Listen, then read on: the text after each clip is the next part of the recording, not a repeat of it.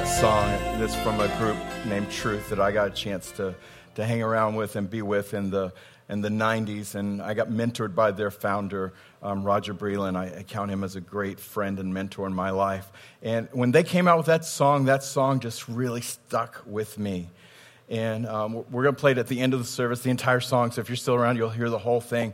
But it talks about how we can pass people on the street every day and not ever really listen to them or what's going on. And the song comes from the scripture in Romans 10, and it says in verse 13, it says, For everyone who calls upon the name of the Lord will be saved. Verse 14, How can they call on him to save them unless they believe on him? And how can they believe in him if they've never heard about him? And how can they hear about him unless someone tells them?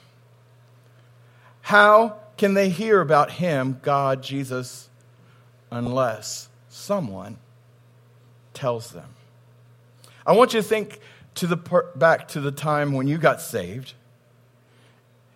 And the person who's most responsible for you coming to Christ. So for me, it would be my mom.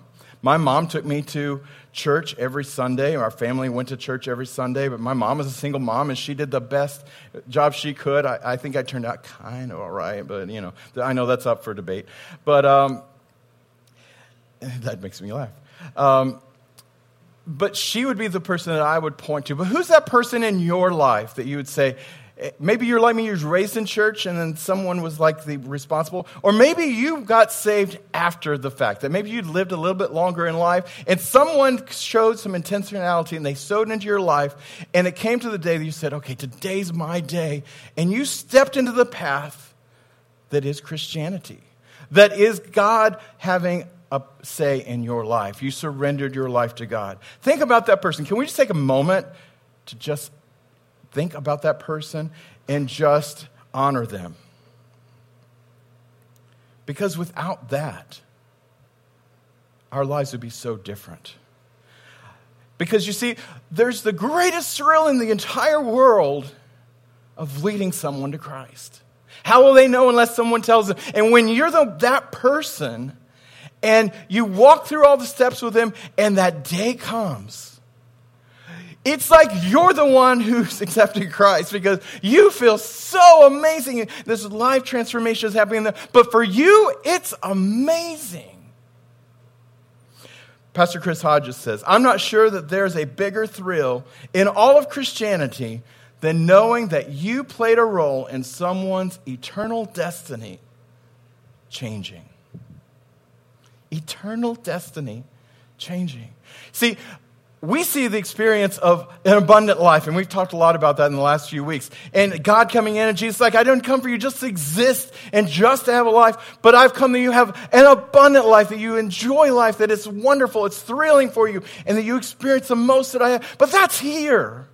But even the greater thing that they, you're changing their eternal destiny.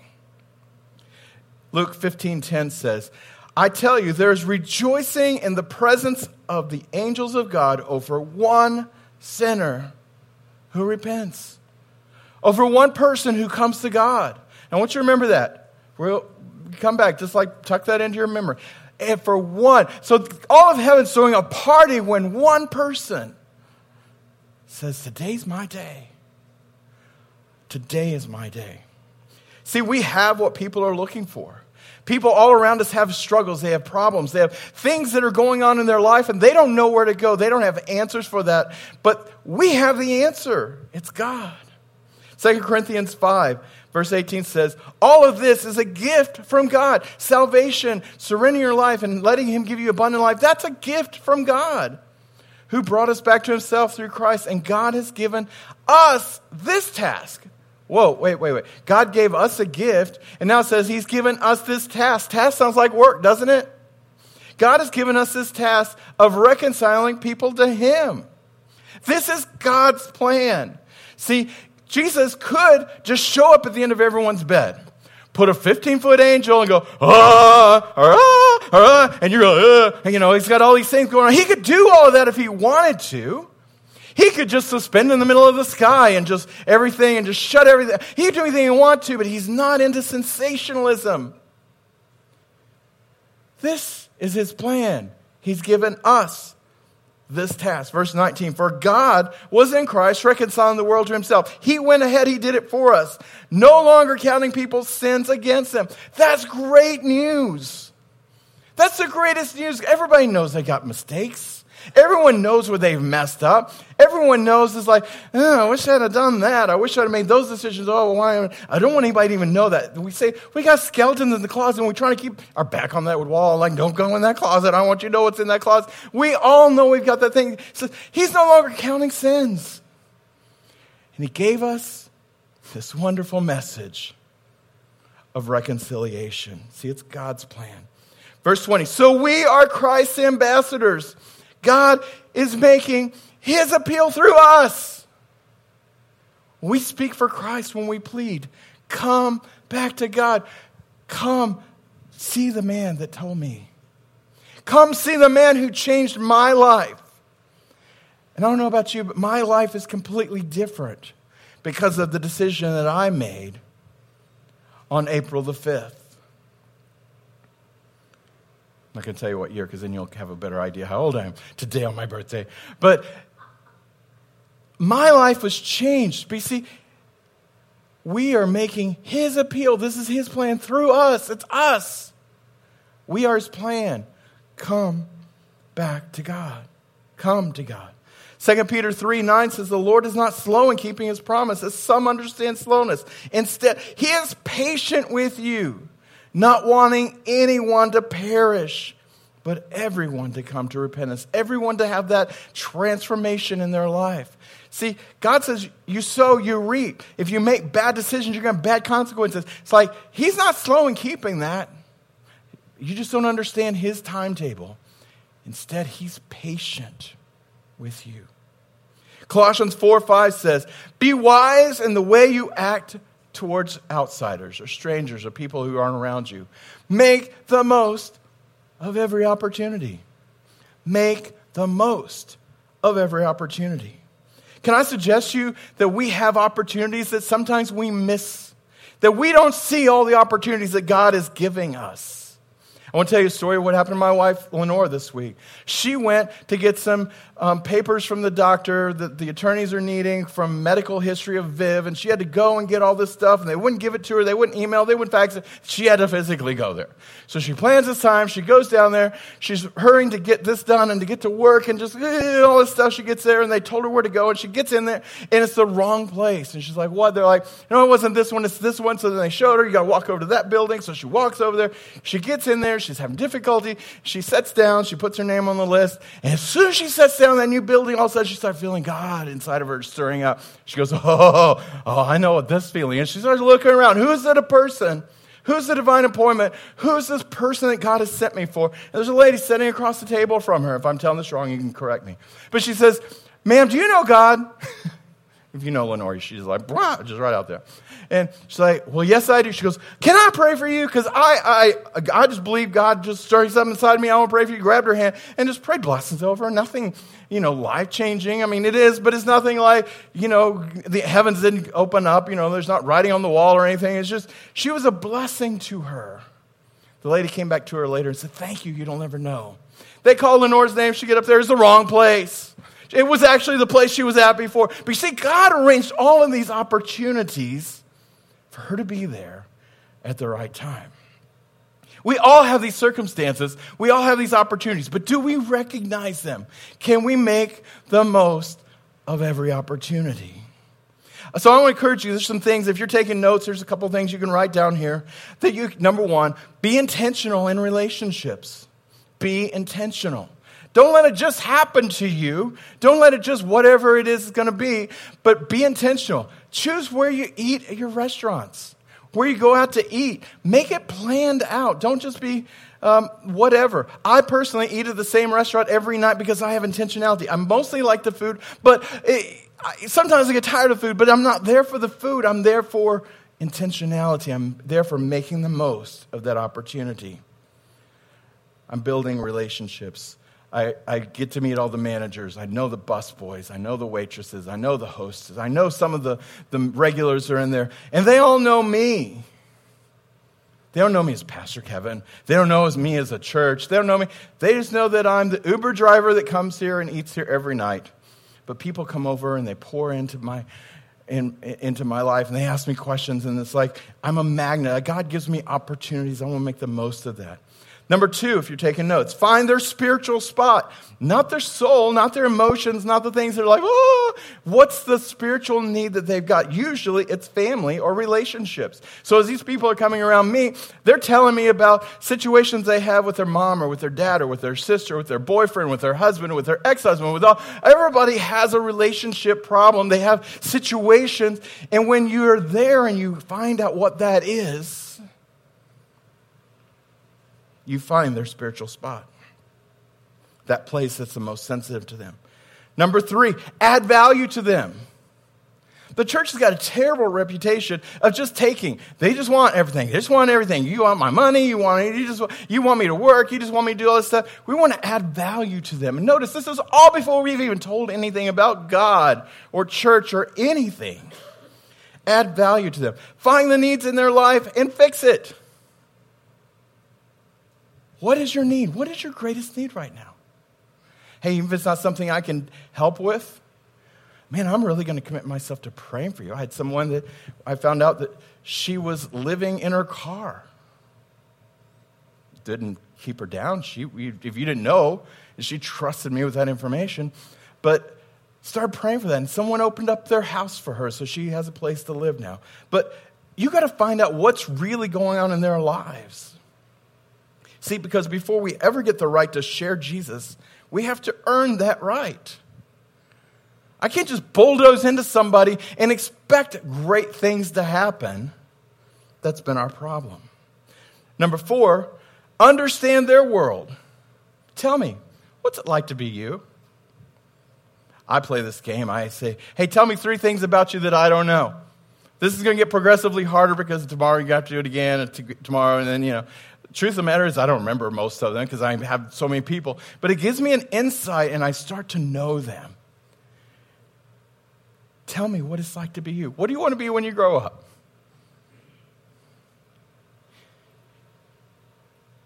Understand their world. And can I tell you that some of the things that I hear, I go, um, um, uh, okay, that, uh, you know, and, and I can't let them know that it's making me go, uh, uh, uh, uh. But that's their life. I have some people that tell me that they don't know what it's like to have a boyfriend because they were raised by two moms. They've only been in relationships with women their entire life. They've never had a male influence in their life. And, and some of them, I'm one of the only guys that they have ever trusted in their life.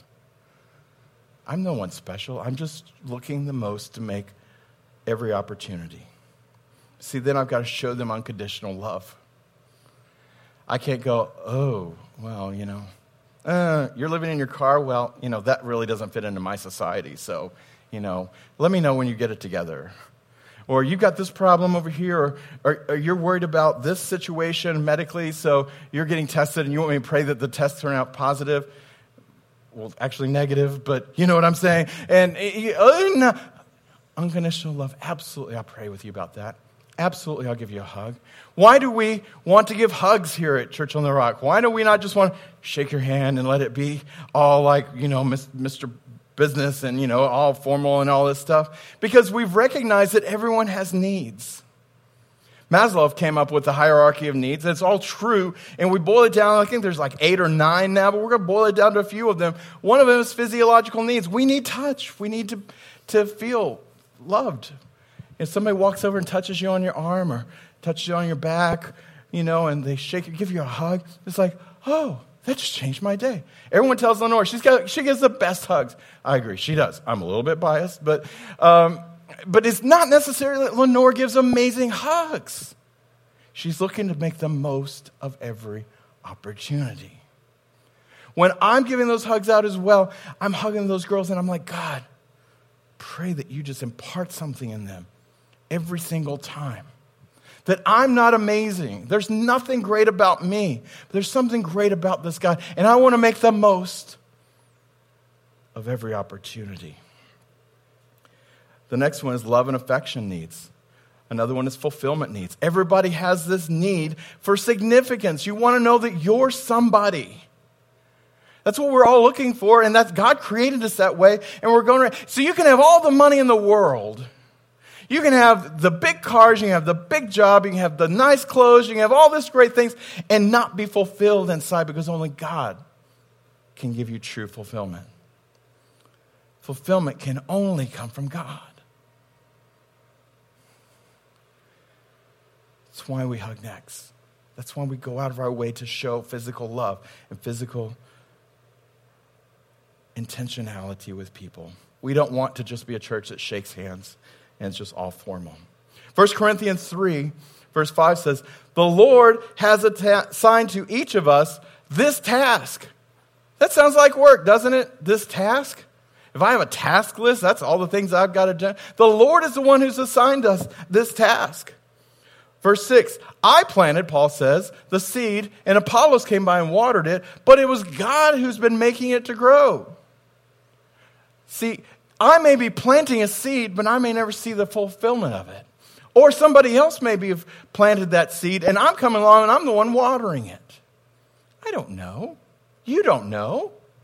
It is God, though, who is making it all to grow. This is His plan. This is all about what He has called us to do. But can I suggest you that everyone in our lives, even those who seem the most away from God, the ones He's given, man, there's no hope for you. They're all looking for you to fulfill three basic questions. And they'll never tell you this. They probably wouldn't even articulate it or be able to articulate it. But I'm going to tell you, they're all asking these questions Can you really help me? See, because if, I'm not going to let you in my life and, and hear my problems and really in there. I'm talking about really in there where I can have a voice in your life if I don't think you can help me. Can you help me? Is it the ability? This isn't like, can I go to the bathroom? This is, you know, not a grammar, grammatical um, error thing. This is literally, can you help me? Are you able to help me? Number two, do you care about me? Do you really care about me? See, they want to know you care about them before they want to hear anything you have to say. Because so many people, yeah, will you pray for me? Yeah, yeah, yeah, I'll pray about that. They never remember that forever. And you know, because just in the flippant way they say it, they know you're, you, are you are not going to pray about that. Do you care about me?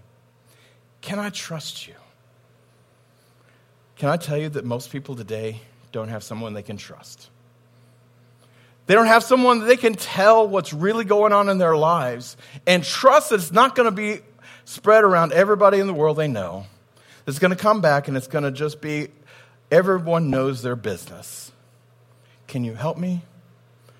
Do you care about me? Can I trust you? When we answer these questions without specifically saying, oh, excuse me, okay, let me tell you, you can trust me and I can help you. And oh, what's the other one? Yeah, I care about you. Yeah, yeah, yeah, I got all three. Okay, these are all things. No, that's not what I'm talking about. You prove that by your actions. I want you to see a video of Pastor Chris Hodges and him talking about a, situation that he, God led him into. Because I think God's got me out on the bleeding edge, and sometimes I'm thinking, God, I'm the only one out here. I'm dangling in the wind. It's like God. And then I hear other people with stories, and I love it. It encourages me, and I want you guys to hear it's about four minutes long, but it's wonderful. So go ahead. One of my favorite stories of someone that I personally led to the Lord was when I was a youth pastor in Colorado Springs. On a Saturday morning, I'm reading the sports section of the newspaper, and on the front page of the Gazette Telegraph in Colorado Springs, there's a girl making a layup in a basketball game, and I got interested in the article. She's the headline page of the story, and find out she's some high school superstar at, at Rampart High School right there. I live one mile from this school, and she scores, oh, she averages over 50 points a game. They were the best team in the state. Fabulous. I got interested in the story. Now, I've never had this happen before or, or since, and I'm not recommending it, to you, but I heard God say, Go meet her. Go meet her. Just show up. They were in a tournament, state playoff tournament, and I heard God say, Go meet her. Just go, just go meet her. And I had nothing to do that afternoon, so I went. They were at Coronado High School playing a, a tournament all day. And I went and sat in the, in the stands, and she's playing. She scored another 50 games. They're shaking hands with the other team at the end of the game on the court. And I just walk out onto the court, and I said, Hey, great game. And she looked at me like a stalker, you know, like, woman, who is this guy? I said, Great game. She goes, Who are you? And I said, Well, I'm a, I'm a youth pastor in town, and, and I, I, wanted to, I just wanted to come see you play. And she, she, she looked at me like I, literally like I was a stalker and ran off the court. Never said another word. Like, I miss God on that one. Anyway, but um, they were playing another game, so I sat, I sat in the stands again, you know. And now she's on the bench and she's looking up at me like I was like, "What's up?" You know. and um, and they played again. They played another game. She scored another fifty something points. And I walked out there and said, Hey, Jenny, great, great game. She goes, What are you doing here? And at that point, I think she's going to beat me up. I mean, and she could actually. And I said, uh, I said, I said, Well, this is going to sound really odd to you, and I don't mean to, and I hope this is not too spooky. Uh, but I saw, the, I saw the newspaper today, and I know this is crazy, but I feel like God wanted me to come meet you. And she said, Can we talk? I said, Yeah, I'd love to talk. You know, she goes, Well, I'm going to go change. I'll be right back. And she ran off into the locker room. Now, the, the guys are playing, so I'm, I'm back in my little spot and watching. She didn't come out for like 45 minutes. I thought she ran. She took off, you know. And sure enough, she came back in. I'll never forget this. She had these long uh, basketball shorts and these flip flops on. She came and sat, and she's sitting over here next, next to me, but she's looking that way as she's telling her story, just rocking. And I'm sitting over here. I'm trying to hear because the game's going on. I'm leaning over. And she said things like, My dad doesn't even come to my games. Why would you want to come? So I'm like, oh, okay. And, um, she, and she just starts talking, just like pouring her soul out. Most of it about her family and about her parents. And she goes, Nobody loves me. She goes, They love me because I score 50 points a game. Nobody cares. If I didn't score 50 points a game, nobody would even know my name. I'm like, okay. Well, um, and I didn't tell her about our youth group and I didn't tell her about our church. I said, Jenny, my wife makes the best chocolate chip cookies in the world. And, uh, and I live about a mile f- from your high school. I said, You come by in the afternoon, I'll get Tammy to make some cookies. We'll hang out. She goes, Really? I said, Yeah. She came the next, she came the next Monday. And Tammy made cookies, and she came over every day. Every day. Y'all, I ain't this big because I like cookies. I'm here because I, I like, I was trying to help Jenny. You know what I'm saying? So, I, things you do for the glory of God. Amen, everybody. I ate a lot of cookies, played a lot of Nintendo, and played a lot of video games, and we, we would shoot hoops out in the front. And, and at four months of that, four months of cookies and video games. And she said, Well, when are you going to tell me about Jesus? I said, I don't know. I was just kind of waiting until you was ready. Well, what makes you think I'm not ready? I said, Well, by the way, you're talking to me right now. I, I don't think you're ready.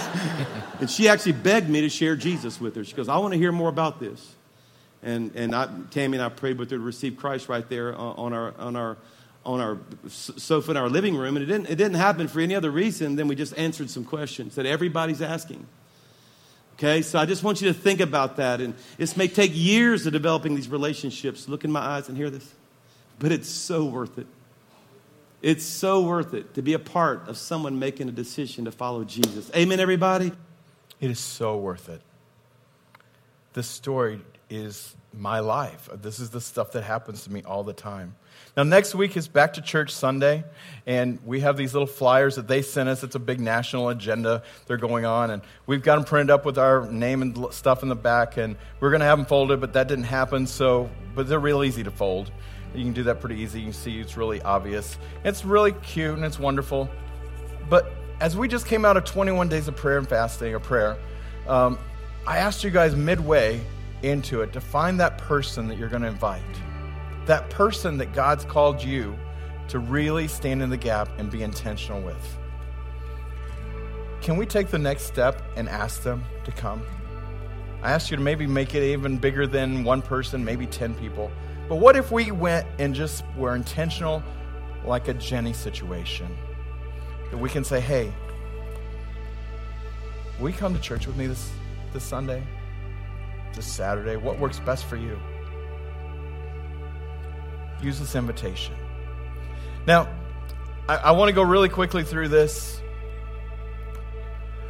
But have you heard the analogy of would you rather have a million dollars or a penny today that doubles tomorrow and then doubles the next day and doubles the next day and so on? Well, your initial thought, if you're like me, is I want the million dollars. All right? Because I mean, like, that's a penny. I mean, what's a penny? You know?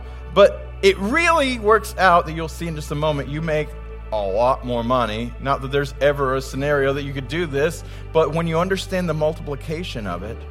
So, the first one, if you take one person, now I'm talking about people instead of coins, but one person plus another person. So you just spit intentionality. So you find your Jenny.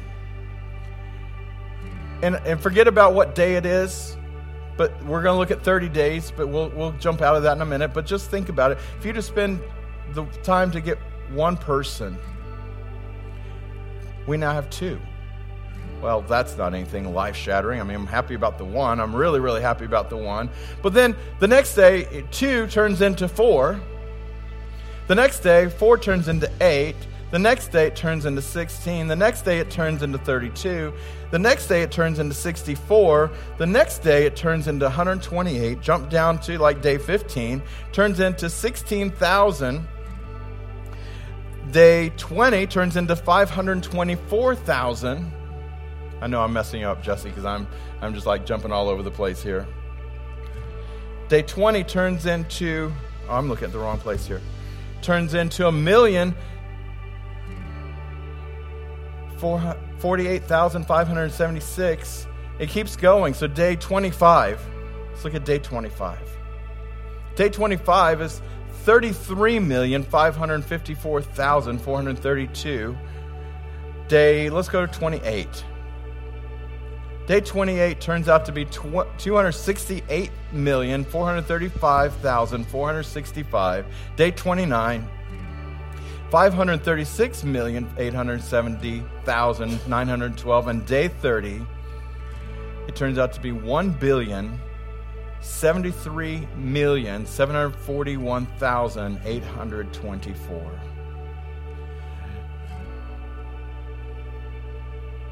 you could see the math. The next day it would be 2 billion. The next day it'd be 4 billion. And before you know it, we are talking about more people than there are actually living on the earth right now.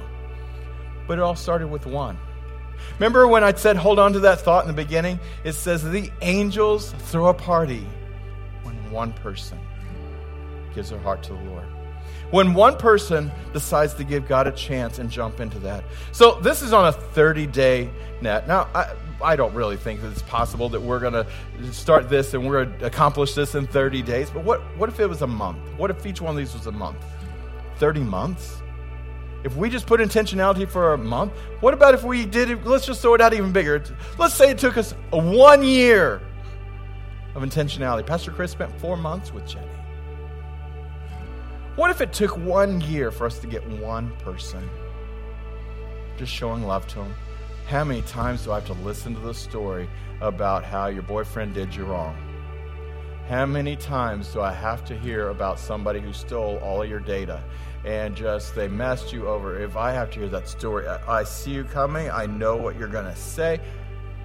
Yeah, I've got a bigger vision than my annoyance with your story again because you're my person.